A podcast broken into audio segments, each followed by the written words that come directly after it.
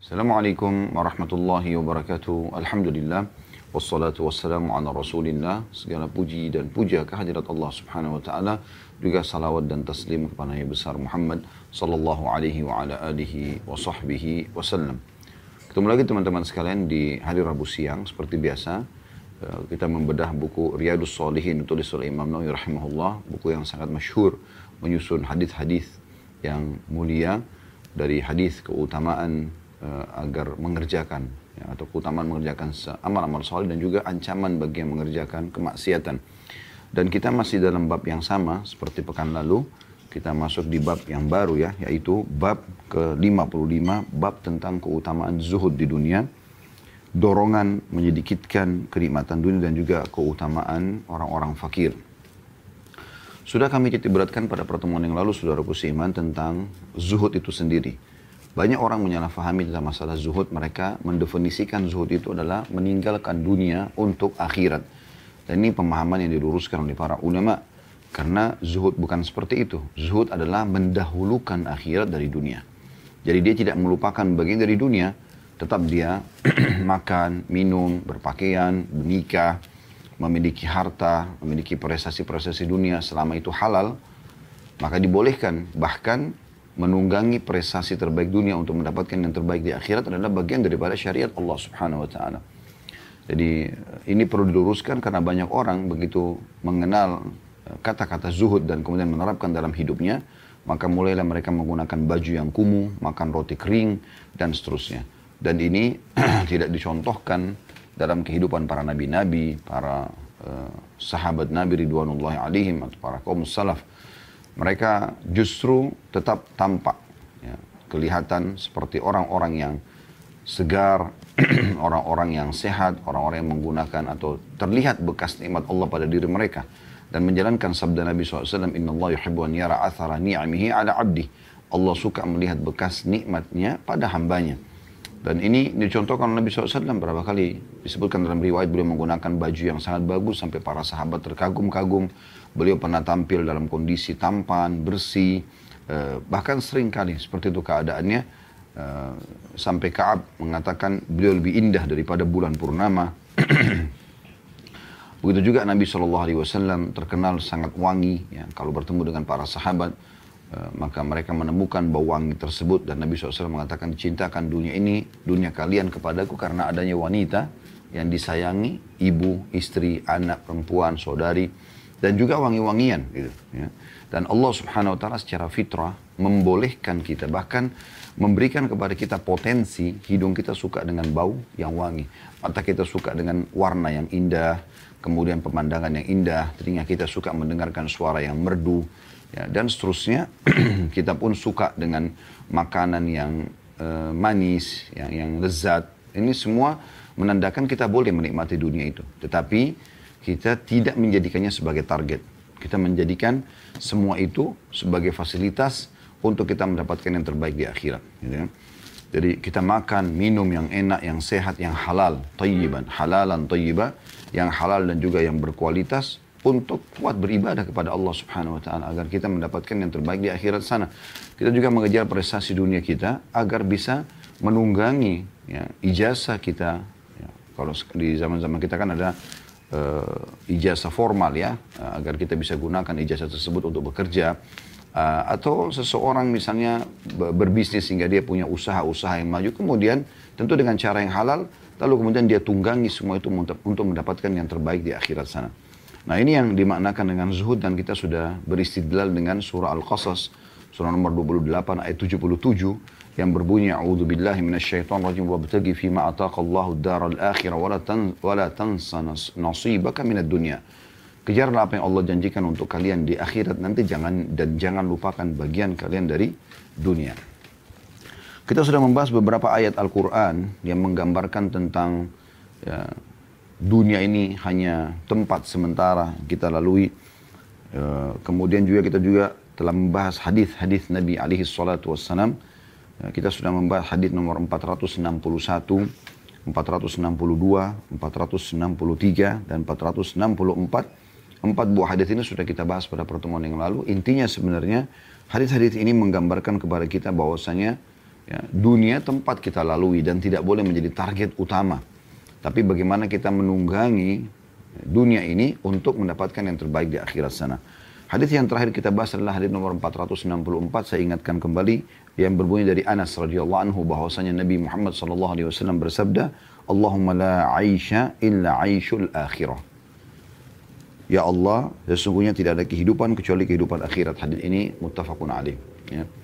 Jadi hadis ini uh, riwayat ini atau perkataan ini diucapkan Nabi SAW di lokasi Khandak untuk memotivasi para sahabat yang pada saat itu mereka bekerja keras untuk menggali parit agar bisa membendung pasukan Ahzab jamak daripada Hizib dan Allah jadikan nama surah nomor surah, surah nomor 33 dalam Al-Qur'an surah Al-Ahzab agar membendung pasukan kelompok-kelompok ya, bahasa Arabnya Ahzab yang jumlahnya 10 ribu personil yang akan menyerang kota Madinah pada saat itu. Itu koalisi antara uh, dua suku Yahudi yang terus dari Madinah, Kainuqa dan Nadir yang bertempat di Khaybar dengan Quraisy, Ghatafan dan beberapa suku-suku Arab kecil yang lain yang belum beriman kepada Nabi SAW untuk mengepung kota Madinah dan mereka rencana akan membagi-bagi kota Madinah sebagai harta rampasan perang mereka. Tapi dengan izin Allah, Allah SWT mengalahkan mereka. Bahkan dijadikan sebagai salah satu zikir, wahazamal ahzaba wahda dan Allah mengalahkan seluruh pasukan Ahzab itu sendirian ya dan Allah tiupkan kepada mereka angin sehingga membuat mereka bubar setelah mengepung kota Madinah selama 43 hari. Di sini Nabi SAW pada saat memotivasi para sahabat ya, mengingatkan kepada mereka bahwasanya dunia akan kita lalui. Peperangan ini adalah perjuangan di jalan Allah dan yang mati akan mati syahid, yang masih hidup akan mendapatkan pahala besar yang dia panen di akhirat nanti. Maka beliau melantunkan Allahumma la Aisha illa Aishul akhirah. Dan ada lanjutan dalam beberapa buku sirah, Allah makfir lil muhajirin wal ansar. Ya. Artinya ya Allah, tidak ada kehidupan yang kami jadikan target kecuali kehidupan akhirat, maka ampunilah muhajirin dan ansar dan seluruh muhajirin, muhajirin dan ansar. Muhajirin kaum kaum muslimin pada saat itu yang hijrah dari Mekah ke Madinah dan ansar adalah penduduk asli Madinah yang telah beriman kepada Nabi SAW maka mereka semua melantunkan ini sebagai motivasi buat mereka. Dan ini sudah kita jelaskan pada pertemuan yang lalu teman-teman sekalian. Dan kita akan masuk pada kesempatan ini semoga Allah berkahi hadis nomor 465 ya, yang berbunyi dari Anas radhiyallahu anhu bahwasanya Rasulullah sallallahu alaihi wasallam bersabda yattabi'ul mayyita thalatha ahluhu wa maluhu wa amaluhu yabqa ma'ahu wahid yarji'u ahluhu wa maluhu wa yabqa amaluhu. Hadis ini muttafaqun alaih atau riwayat Bukhari dan Muslim. Artinya yang akan mengikuti yang akan mengikuti mayit itu tiga perkara. Maksudnya ke kuburan pada saat jenazahnya diantar gitu. Keluarganya, harta dan juga amalnya. Keluarga, harta dan amalnya. Lalu yang dua kembali kembali pulang dan tinggal yang satu saja keluarga dan hartanya kembali pulang dan yang tinggal adalah amalnya. Hadis ini teman-teman sekalian termasuk hadis yang ringkas, padat, ya, dan memiliki banyak sekali faedah dan hikmah yang bisa kita ambil. Dan ini sangat tepat diletakkan oleh Imam Nawawi rahimahullah dalam bab zuhud. Ya, karena memang mengingatkan kita bahwasanya dunia akan kita tinggalkan. Sehebat apa pun saudaraku seiman, Anda menjaga kesehatan Anda, ya, anda menjaga makanan, ya, minuman, udara, ya, semua yang sehat, ya, maka pada saat ajal datang Anda akan meninggal dunia. Bukan berarti dengan ini maknanya oh berarti kalau gitu kita nggak usah lagi menjaga makanan, minuman, uh, oksigen atau udara yang sehat itu, yang segar. Enggak, bukan itu maksudnya. Tapi yang kita ingin titik beratkan adalah orang akan meninggal dunia. Tentu ikhtiar untuk memiliki yang terbaik di dunia, makanan, minuman adalah bagian daripada syariat sebagaimana sudah kami singgung tadi di awal pertemuan. Tetapi di sini teman-teman sekalian banyak orang lalai. Mereka berpikir mereka tidak akan mati.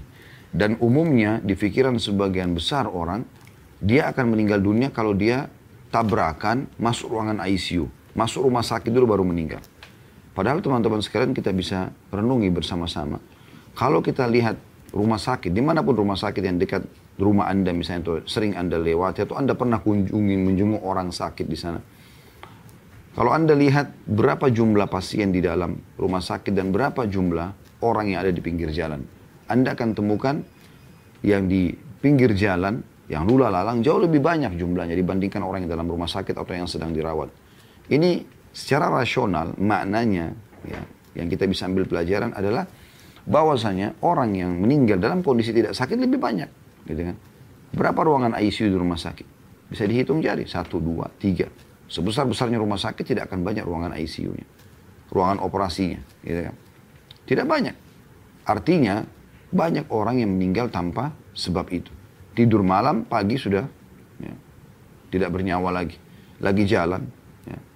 baik itu tiba-tiba dicabut ruhnya, atau ada prosesi seperti tabrakan, ya, dibunuh orang dan seterusnya yang akhirnya menjadi cerita bahan manusia tapi intinya ya itu ajalnya sudah datang. Baik teman-teman sekalian kita coba korek ya hikmah dan pelajaran faidah daripada hadis ini. Faidah yang pertama yang bisa kita ambil adalah potongan sabda Nabi Shallallahu Alaihi Wasallam yatba'ul mayyita thalath. Pada saat jenazah diantarkan maka akan ikut tiga bersamanya ke kuburan itu. Ya. Makna tiga di sini ya, artinya yang nyata, yang ikut dengan dia dan memang ini akan menjadi sebuah bahan ya uh, renungan. Karena ini yang paling nyata gitu. Bukan berarti tidak ada lagi selain tiga ini yang ikut bersama dari kuburan. Karena kan masih ada teman-teman dia yang ikut ke kuburan, tetangganya, kaum muslimin jemaah masjid yang ikut sholat di jenazahnya, gitu kan? Kan bisa saja gitu. Itu ikut bersama dengan dia ke kuburan. Tapi yang tiga hal ini yang paling berbekas ya. Yang umum orang bisa langsung memahaminya. Oh iya ternyata benar gitu ya. Mudah gitu. Dan memang ini yang paling bermakna dalam hidup setiap orang di antara kita. Ya, itu maknanya. Berarti bukan hanya tiga ini sebenarnya. Tapi yang tiga ini yang paling besar pengaruhnya dan paling mudah difahami kalau disampaikan sebagai peringatan oleh baginda Nabi sallallahu alaihi wa ala alihi wa sahbihi wasallam. Kemudian pelajaran yang kedua disebutkanlah tiga itu. Ahluhu wa maluhu wa amaluhu. Keluarganya, hartanya, dan amalnya. Umumnya dari tiga yang disebutkan Nabi SAW ini, memang ini dalam kehidupan dunia uh, kehidupan kita di dunia ini umumnya ini memang urutannya gitu. Kebanyakan orang ya, mendahulukan keluarga. Kemudian harta, bukan baru amal. Kebanyakan orang seperti itu. Dia kalau sudah kepepet sekali, punya masalah-masalah yang berat misalnya, harta belum bisa atau tidak bisa bahkan menyelesaikan masalah itu, maka keluarga. Keluarga ini tempat dia bersandar. Dimulai dari istrinya yang tempat dia berbagi, uh, melampiaskan uh, rasa cintanya, kebutuhan biologisnya, kasih sayang, manja, dan seterusnya. Kebutuhan dia internal di rumah supaya dia mulai beraktivitas lagi besok dengan uh, apa namanya semangat ya. Anak-anak yang akan menjadi Eh, penyejuk matanya dia, akan mengharumkan nama dia pada saat dia berhasil mendidiknya dengan baik. Kemudian orang tuanya, tempat dia minta agar didoakan, ya, saran-saran, nasihat dan segala macam. Uh, kemudian kerabat-kerabat secara umum, ya, yang mungkin uh, dia sering berinteraksi sama mereka gitu. Kemudian baru harta. Harta juga menjadi target ya, di antara manusia umumnya gitu ya dan ini tidak salah kalau orang memang memiliki harta yang penting sumbernya halal. Karena di hari kiamat nanti kita akan ditanya dari mana datangnya harta tersebut dan ke mana dikeluarkan. Kemudian baru amal. Nah, kebanyakan orang memang seperti ini urutannya. Makanya Nabi SAW sebutkan urutan ini. ya.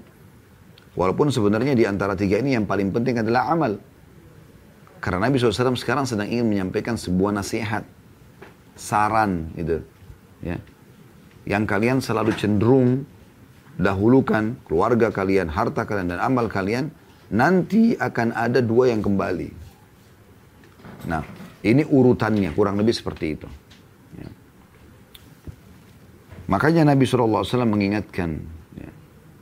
dan ini faedah yang ketiga yang bisa kita ambil, Faedah ketiga yaitu fayarji'u ithnani wa yabqa ma'ahu wahid. Yarji'u ahluhu wa maluhu. Wa yabqa amaluhu. Ini faedah terakhir dari hadis akan pulang dua. Keluarganya dan hartanya. Yang selama ini dia dahulukan di dunia, ya, ini akan pulang. Secinta-cintanya seorang istri kepada suaminya, orang tua pada anak, anak pada orang tua, ya. Maka mereka tidak akan menginap bersama si mayit di kuburan. Mustahil gitu. Pasti mereka hanya sekedar mengantar sampai ke kuburan, setelah itu mereka pulang. Istri kita, kalau seorang laki-laki meninggal bisa menikah lagi sama laki-laki lain. Atau dia mengisi sisa umurnya dengan aktivitas dia umumnya. Dia sedih pada saat terjadi uh, apa namanya uh, kematian tersebut. Tetapi kesedihan ini akan berlalu. Dia sedih misalnya di awal dia menangis segala macam. Tapi ter, terbukti dari sabda Nabi SAW memang ini hanya sebentar. Kenapa sebentar? Dia tidak akan tinggal di kuburan. Nggak ada dia ikut masuk ke liang lahat. Nggak mungkin. Dia bisa mati tertimpa tanah. Atau dia tidur di situ. ya Di kuburan. Nggak ada. Mereka pulang semua. Sedih iya, tapi tidak akan menemani si mayit. Tidak akan menemani si mayit. Demikian pula teman-teman sekalian hartanya mobil Ferrari, mobil Alphard, mobil apa saja yang mungkin uh, bermerek, yang mungkin Anda lebih tahu dari kami tentang merek-merek dan harga-harga kendaraan yang mewah. Itu paling jauh bisa parkir di pagar depan kabar, pagar kuburan. Tidak akan pernah bisa masuk ke dalam kuburan. Apalagi dimasukkan ke dalam liang lahat karena tidak berfungsi. Yang selama ini dia bangga dengan kendaraan tersebut. Ya. Begitu juga dengan rumahnya, dia akan tinggalkan. Tapi di sini dimaksud adalah harta yang dibawa. Umumnya itu kendaraan. Umumnya itu adalah kendaraan. Jadi, karena ini kan dibawa itu. Ya. Kalau rumah kan tidak dibawa. Gitu. Tapi secara umum harta sama, semua ditinggalkan. Baju, sepatu, tas, apalah, anggap semuanya yang bermerek gitu. Rumah, dan semua perabot rumah, ya, sofa, ranjang, AC, kipas angin, kulkas, dispenser, freezer, apalah, ya. lemari-lemari, ya. pernak-pernik yang banyak di rumah misalnya, aksesoris rumah di ruang tamu, ya, kristal-kristal dan segala macam, semuanya akan ditinggal. Semua ini akan ditinggal, ya. Dan kita ambil pelajaran penting dari kasus dua hal yang ditinggal ini dan akan pulang gitu. Saya meninggalkan kita di kuburan, artinya bukan ini yang harus dijadikan sebagai target utama. Tetap kita mencintai keluarga kita, istri, suami, orang tua, anak. Tapi kita tunggangi mereka untuk mendapatkan yang terbaik di akhirat sana. Seorang suami berbuat baik pada istrinya untuk mengejar akhirat supaya dapat pahala. Seorang istri juga begitu sama suaminya. Orang tua pada anak, anak pada orang tua, kerabat sama kerabatnya yang lainnya. Juga dengan harta bagaimana agar harta ini bisa ya, bermanfaat di akhirat sana. Itulah statement Abdullah bin Mas'ud radhiyallahu yang mulia beliau mengatakan siapa yang bisa meletakkan hartanya di langit lakukanlah ya. Karena harta itu tidak akan dijangkau oleh tangan pencuri atau dimakan oleh rayap. Dan ini yang kami jadikan sebagai syiar dalam yayasan kami gitu. Letakkan hartamu di langit. Karena memang artinya sedekahkan sebelum tiba waktu nanti kau meninggal tidak akan bisa lagi disedekahkan. Kecuali memang ahli waris mau bersedekah. Dan itu sangat jarang. Mereka menggunakan harta yang Anda tinggalkan. Harta sebenarnya adalah harta yang kita keluarkan di masa hidup kita untuk akhirat kita. Dinukil sebuah kisah. Ada seseorang orang kaya. Seingat saya di negeri Yaman terjadi pada saat itu. Kurang lebih kisahnya. Dia selalu apa yang dia inginkan dia bisa dapatkan gitu ya. Tapi selama ini dia belum pernah memiliki amal soleh. Dia belum pernah memiliki amal soleh. Artinya tidak memiliki amal jariah. dia tidak pernah bangun masjid, tidak pernah buat uh, uh, gali sumur, tidak pernah menyiapkan rumah untuk anak yatim. Tidak ada amal-amal jariah seperti itu. Dia tetap berdagang, tapi berikan dia berikan kebutuhan keluarganya segala macam. Umum seperti itu saja. Satu waktu teman-teman sekalian, dia lewat di satu perkebunan besar, perkebunan anggur. Dan di depan uh, perkebunan anggur itu, pemilik kebun tersebut menjual anggur-anggur yang hasil panen di pinggir jalan gitu. Maka orang pada mampir beli. Dia pun melihat ada anggur yang sangat menarik buat dia gitu kan. Ya, maka dia membelinya. Dan cukup banyak yang dia beli. Kemudian dia bawa pulang ke rumah. Setelah itu, dia bilang sama istri dan anaknya, saya akan pergi sholat dulu. Tanpa dia menyinggung tentang anggur itu.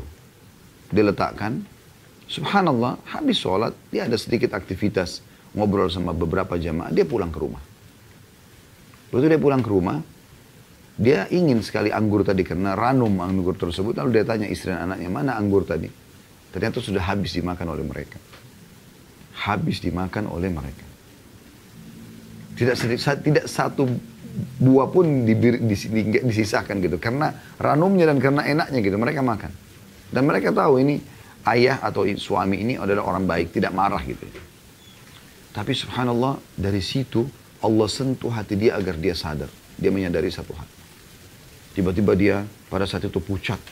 Kemudian dia pun ya bergerak tiba-tiba langsung menuju ke uh, tempat penyimpanan uang dia. Ya di bank, kemudian dia tiba-tiba menghubungi semua ya, yang pernah mengajukan proposal di kantornya, masjid, rumah anak yatim, semuanya tidak terkecuali diiyakan sama dia. Yang lalu-lalu yang tidak pernah diiyakan gitu, semuanya diiyakan sampai dia bangun sekian puluh masjid, sekian banyak tempat gitu. Setelah sekian tahun ada yang sempat tanyakan, gitu. apa yang mendorong ini? Kau bisa tiba-tiba gitu ya, dia berubah total seperti ini yang sebelumnya tidak pernah ada. Bahkan di kantornya diketahui mungkin dia tidak tidak ada proyek ini gitu. Maka dia mengatakan saya tersadarkan dengan anggur. Kalau anggur saja makanan istri dan anak saya tidak meninggalkan buat saya walaupun satu butir anggur karena enaknya mereka nikmati maka bagaimana kalau saya meninggal nanti? Apakah mereka akan melakukan amal soleh buat saya dari itu dia termotivasi untuk melakukan amal-amal soleh. Dan dia harus mengambil keputusan. Karena kalau tidak, dia berharap nanti pada saat dia meninggal, ahli warisnya akan membangunkan masjid buat dia itu mustahil gitu. Bisa dikatakan mustahil kecuali illa merrahim Allah. Kecuali yang Allah rahmati gitu. Yang tergerak hatinya, anak soleh, istri yang soleha, atau suami yang soleh, yang memang berpikir untuk si mayit. Tapi kejadian tidak seperti itu. Pernah kami kisahkan kalau anda masih ingat di Saudi kejadian nyata, dinukil dari salah satu kisah yang unik gitu ya di pengadilan-pengadilan yang ada di Saudi. Uh, ada seseorang meninggal dunia, meninggalkan harta yang sangat banyak, ratusan miliar. Ya, uh, seingat saya kemarin itu nilainya kalau saya tidak salah setelah saya hitung 600 miliar. Ya, banyak sekali gitu. Namun si pemilik harta ini tidak uh, belum menikah, tidak punya istri, entah kenapa pertimbangannya, dan tidak ditemukan kerabatnya. Dan tidak ada istri, tidak ada anak. Orang tuanya juga sudah meninggal. Akhirnya oleh pemerintah Saudi diambil alih harta itu. Sampai ditemukan siapa ahli warisnya itu. Ditelusurilah oleh jaringan pemerintahan. Ditemukan ada tiga yang bisa masuk dalam kategori ya, ahli waris dia. Sepupu dia. Ya. Yang mungkin kalau ada anaknya atau istrinya atau orang tua mungkin mereka tidak termasuk orang yang mendapatkan warisan gitu. Intinya dipanggil ke pengadilan, tiga orang datang. Mereka bingung kenapa dipanggil pengadilan. Mereka selama ini merasa tidak pernah membuat kriminal gitu. Kemudian ngobrol sama hakim. Baru hakim mengatakan, apakah kalian tahu si Fulan, namanya si Mayit. Mereka tidak tahu kalau ini sudah meninggal gitu. Maka kata mereka, iya kami kenal. Tapi dia tidak dekat sama kami sebagai kerabat gitu. Tidak pernah datang kalau kami undang. Dia juga tidak pernah mengundang kami ke rumahnya. Ya. Lalu kata uh, hakim tersebut, si fulannya sudah meninggal. Mereka semua terdiam. Mereka mau dengar, sebenarnya apa hubungannya gitu. Ada masalah apa mereka yang dipanggil gitu. Lalu kata hakim, dan dia meninggalkan harta yang sangat banyak. Kami tidak temukan ada ahli waris yang layak untuk menerima, ya, kecuali anda bertiga ini. Saat itu wajah ketiganya tiba-tiba berseri-seri, ini mereka akan mendapatkan harta dan harta yang banyak, bukan uang. 10 juta, 20 juta rupiah ya, ratusan miliar. Tiba-tiba jadi kaya raya gitu. Mereka pun mengiyakan untuk menerima, lalu hakim menyiapkan semua surat-surat dokumennya, mereka tanda tangani. Setelah semua selesai, sebelum mereka bubar dari pengadilan, hakim orang memberikan masukan ini kita Dia mengatakan, sebelum kalian pergi dan menikmati harta yang Allah berikan, saran saya, ini harta bukan kalian. Kerja seperti itu. Dan dia meninggalkan sekian banyak harta dan kalian mendapatkan luar biasa gitu dengan hanya sekitar tanda tangan. Gitu. Bagaimana kalau dari setiap kalian mengeluarkan haknya satu miliar, nilai rupiahnya satu miliar kurang lebih. Ya, kalau tidak salah 250 ribu atau 300 ribu real gitu ya. Keluarkan. Jadi kalau tiga mungkin tiga miliar rupiah, kalau bangunkan masjid buat si mayit. Sebagai amal soleh buat dia. Apa yang terjadi? Ini kisah nyata ya. Mulailah salah satu dari tiga ini mulai berbicara mengatakan, saya punya utang banyak, saya mau selesaikan utang-utang saya. Artinya dia tidak mau ikut nyumbang walaupun satu miliar. Bayangkan ya, kalau 600 miliar berarti masing-masing dapat 200 miliar. Satu miliar aja nggak mau dikeluarin. Berapa persen itu dibandingkan dari 200 miliar? Dia nggak mau keluarkan. Padahal bukan duit dia ini sebenarnya, dia cuma dapat begitu saja gitu. Yang satu lagi mengatakan, saya udah lama hidup susah, sekarang saya mau hidup senang. Nggak mau dia ini. Yang ketiga ini ngomong. Dia mengatakan apa? Wahai hakim, orang ini semasa hidupnya, dia sendiri nggak sedekah buat dirinya. Dia sendiri tidak sedekah buat dirinya. Kenapa sekarang kami harus dibebankan? Lalu kemudian tiga-tiga keluar dari pengadilan tanpa menyumbang sedikit pun buat dia. Coba anda bayangkan. Renungi ini teman-teman kisah ini. Bagaimana kalau kita tidak peduli dengan diri kita di masa kita hidup agar kita bisa punya amal saleh pada saat meninggal nanti maka ini akan bermasalah buat kita kalaupun ahli waris ya, memberikan atau menyiapkan amal buat kita maka sangat sedikit sekali oleh karena itu sekarang setiap ada lewat ada selingan mesin di pinggir jalan lagi pembangunan sumbang anda dapat informasi di grup WhatsApp yayasan ini butuh bantuan ada program ini program itu ikut. Ya. ikut. Bahkan kejar selalu setiap hari harus usahakan ini program pribadi kita lakukan mendapatkan keutamaan hadis Bukhari. Yang kata Nabi SAW kalau tiba di pagi hari anak Adam tiba di pagi hari maka Allah atau setiap pagi setiap tiba di uh, setiap tiba waktu pagi hari Allah menurunkan dua malaikat setiap pagi dan keduanya mengatakan salah satunya mengatakan ya Allah luaskan lapangkan rezeki orang yang bersedekah yang satu mengatakan Ya Allah, binasakan orang yang bakhil. Kata Ibnu Hajar rahimahullah dalam Fathul Bari, maksud daripada binasakan adalah binasakan hartanya dan binasakan dirinya atau jiwanya orang itu. Sedekah buat diri. Karena tidak mungkin apa yang kita sedekahkan itu akan sama yang disedekahkan oleh ahli waris kita. Bahkan bisa saja mereka tidak akan sedekah. Walaupun kita boleh meninggalkan warisan karena itu bagian daripada perintah Nabi Shallallahu Alaihi Wasallam. Pada saat saat radhiyallahu anhu dalam hadis, dalam hadis yang sahih ingin ya, menyedekahkan seluruh hartanya Nabi SAW larang setengah Nabi larang sepertiga dia ingin wasiat kalau dia mati karena dia waktu sakit keras walaupun setelah itu dia sembuh dan hidup sekian tahun setelahnya Masya Allah intinya dia bilang ya Rasulullah saya cuma punya anak perempuan satu harta saya banyak saya ingin sedekah gitu semuanya kata Nabi SAW tidak boleh setengah tidak boleh. Sepertiga, kata Nabi SAW, as-sudusu was-sudusu kefir. Sepertiga boleh, tapi sepertiga itu masih banyak. Maka keluarlah di sini, boleh si calon mayit mewasiatkan sepertiga harta dia. Sepertiga harta dia. Dia wasiatkan untuk menambah amal solehnya. Dan kata Nabi SAW, Allah telah mengizinkan sepertiga harta kalian untuk menambah amal-amal soleh kalian. Jadi boleh, tapi itu diwasiatkan, ditulis. Gitu. Supaya ahli waris tahu. Nah kalau mayit meninggalkan diurus jenazahnya dulu, kemudian dibayarkan utangnya, dijalankan wasiatnya, ya, dijalankan wasiatnya, kemudian dibagi warisannya. Ini wasiatnya bisa dijalankan. Gitu. Kata Nabi SAW, engkau meninggalkan kepada saat, Rasulullah, kita menunjukkan hadisnya tadi, engkau meninggalkan keturunanmu dalam kondisi mereka mampu, lebih baik daripada mereka miskin, mengemis pada orang-orang. Tapi bukan semuanya ditinggalkan. Harus ada sesuatu yang Anda buat diri Anda sendiri. Nah, itu yang dimaksud ini peringatan itu hikmah yang luar biasa diambil daripada hadis ini.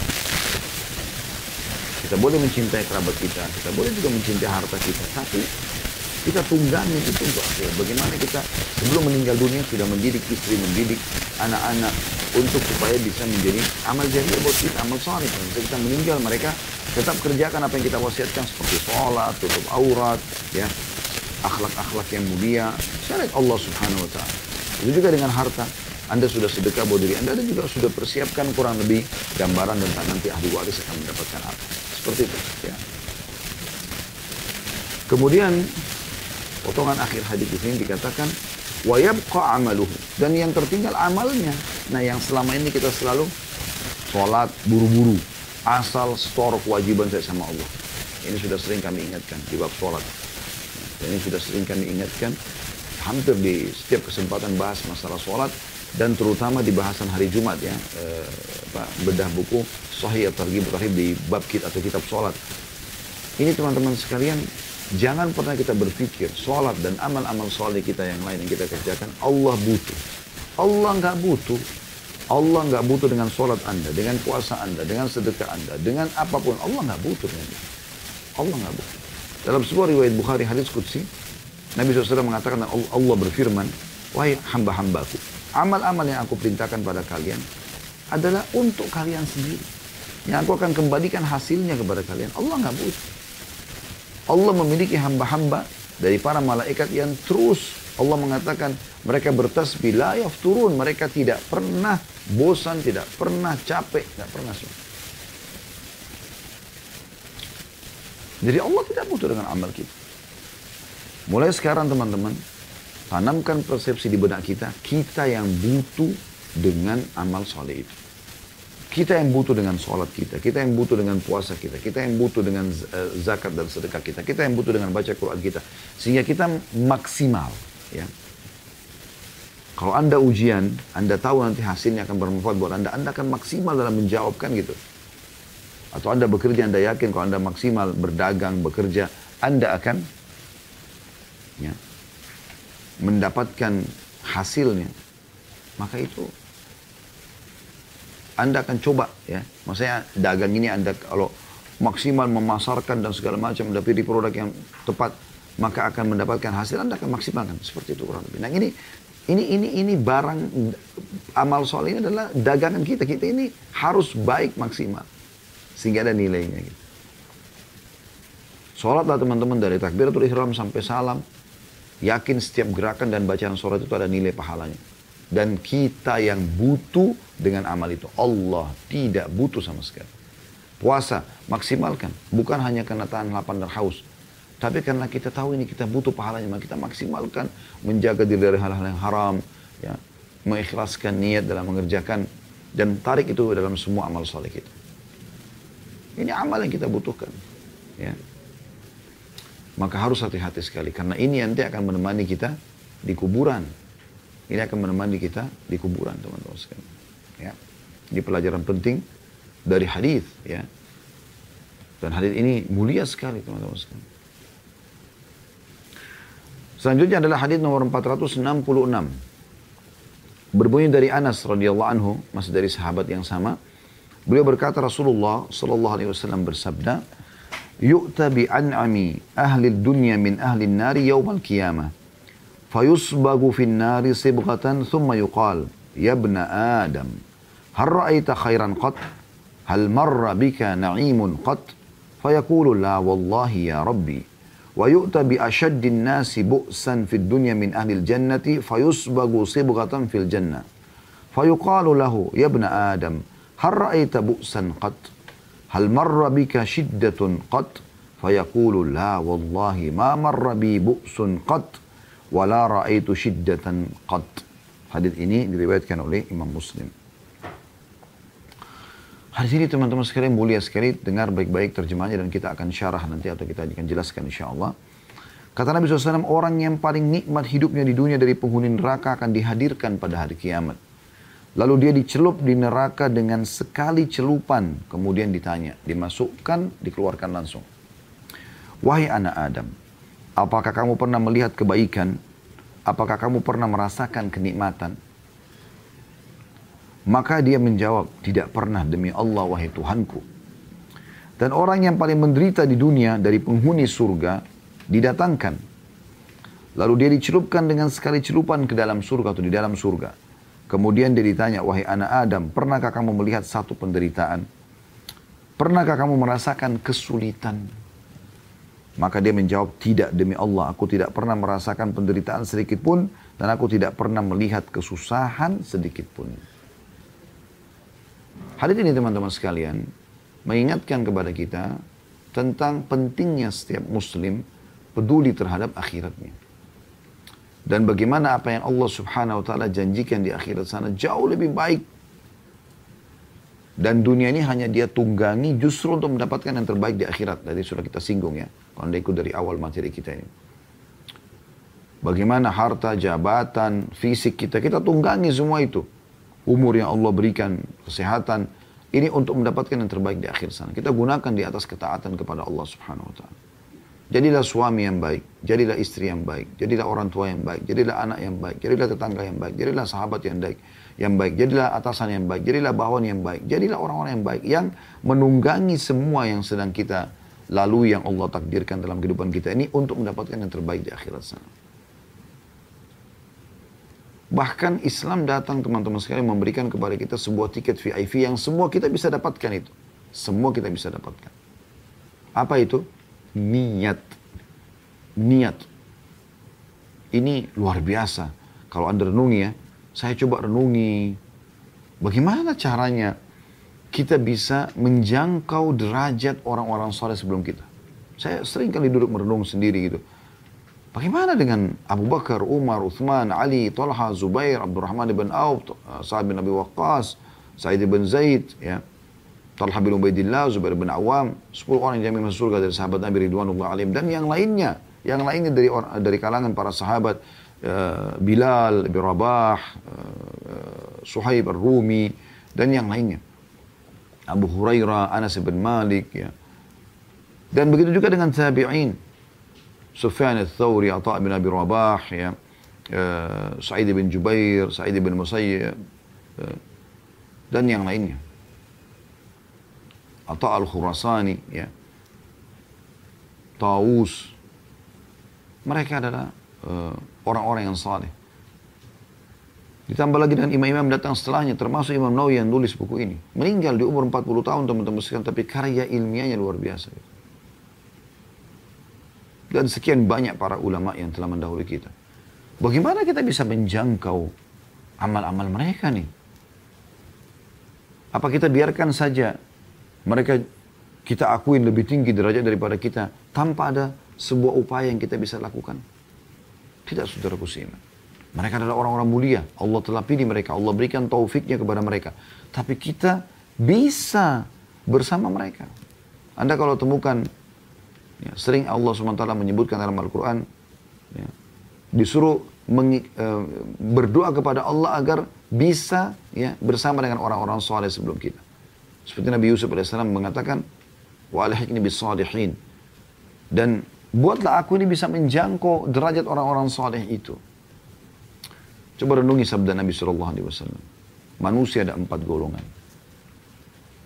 Yang pertama adalah yang paling baik ini, dan semoga Allah jadikan kita ini orang yang Allah karuniai ilmu dan harta. Udah faham agama kaya raya.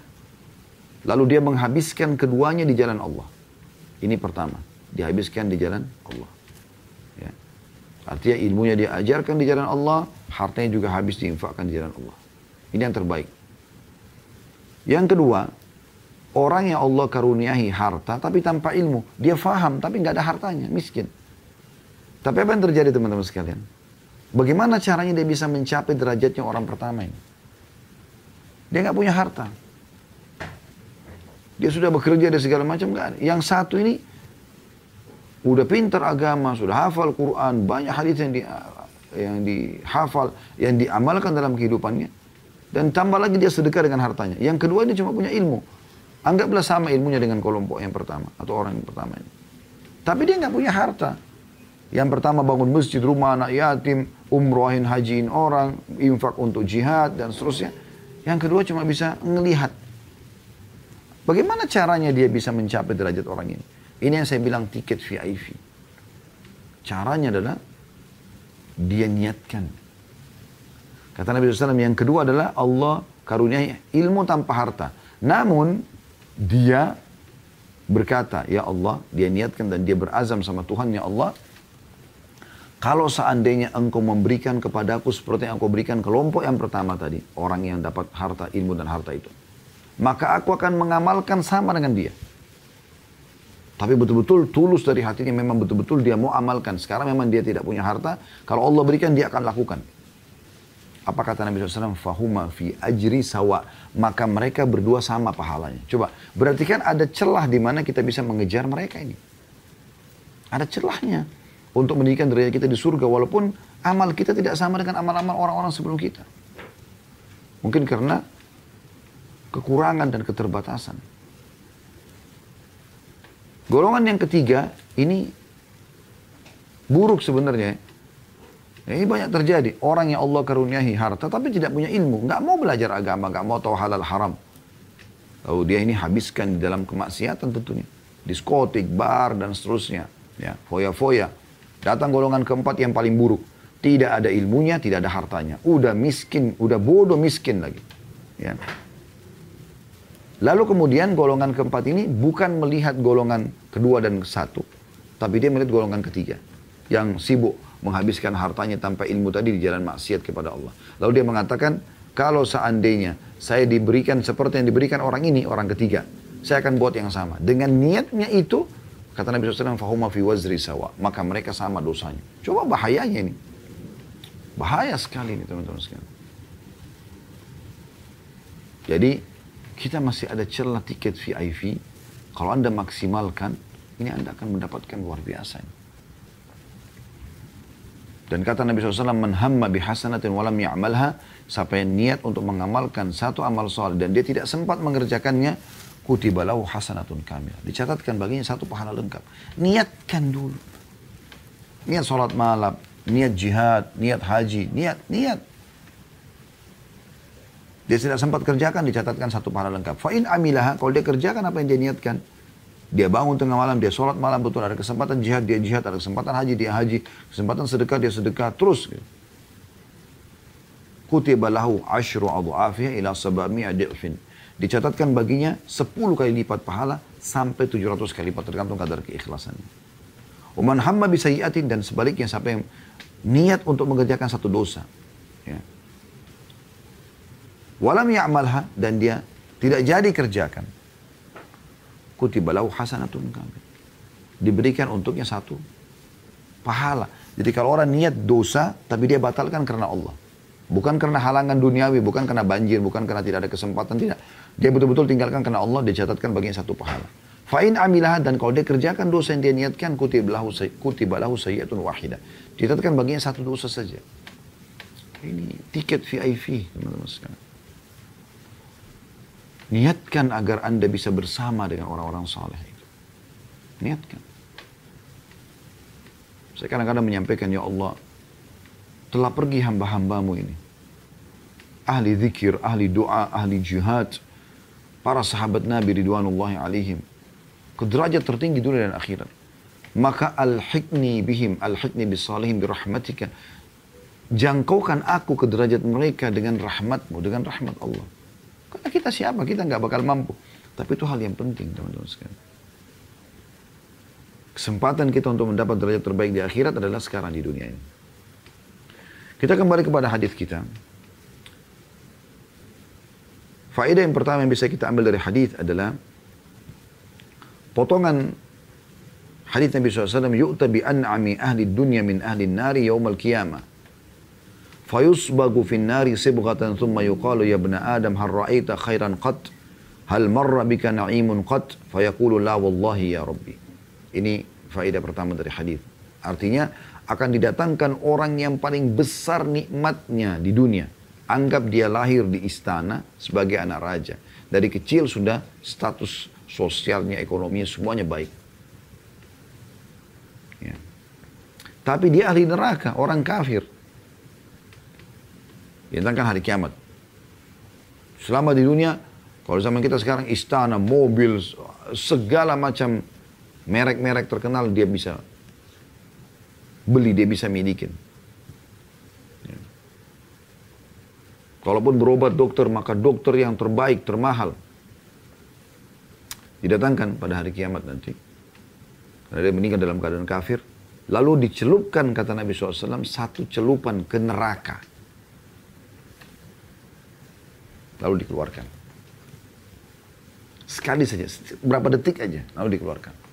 Kemudian akan ditanyakan kepada dia oleh Allah Azza wa. Apakah kamu pernah lihat kebaikan selama ini? Pernah nggak kamu melihat uh, pemandangan indah, uh, rumah yang istana yang bagus, makanan, kamu pernah rasakan makanan yang enak? Pernah nggak kamu merasakan nikmat? Ya. Apa kata dia? Di sini diceritakan, dia mengatakan tidak demi Allah wahai Tuhanku. Di sini bukan dia bohong teman-teman sekalian. Bukan dia mengatakan, oh tidak demi Allah. Apa namanya? Saya tidak pernah lihat. Sebenarnya dia tahu, dia pernah rasakan. Tapi semua itu hilang seketika dengan satu celupan di neraka. Berarti Anda bisa bayangkan bagaimana dahsyatnya neraka yang selama ini dianggap remeh oleh sebagian orang.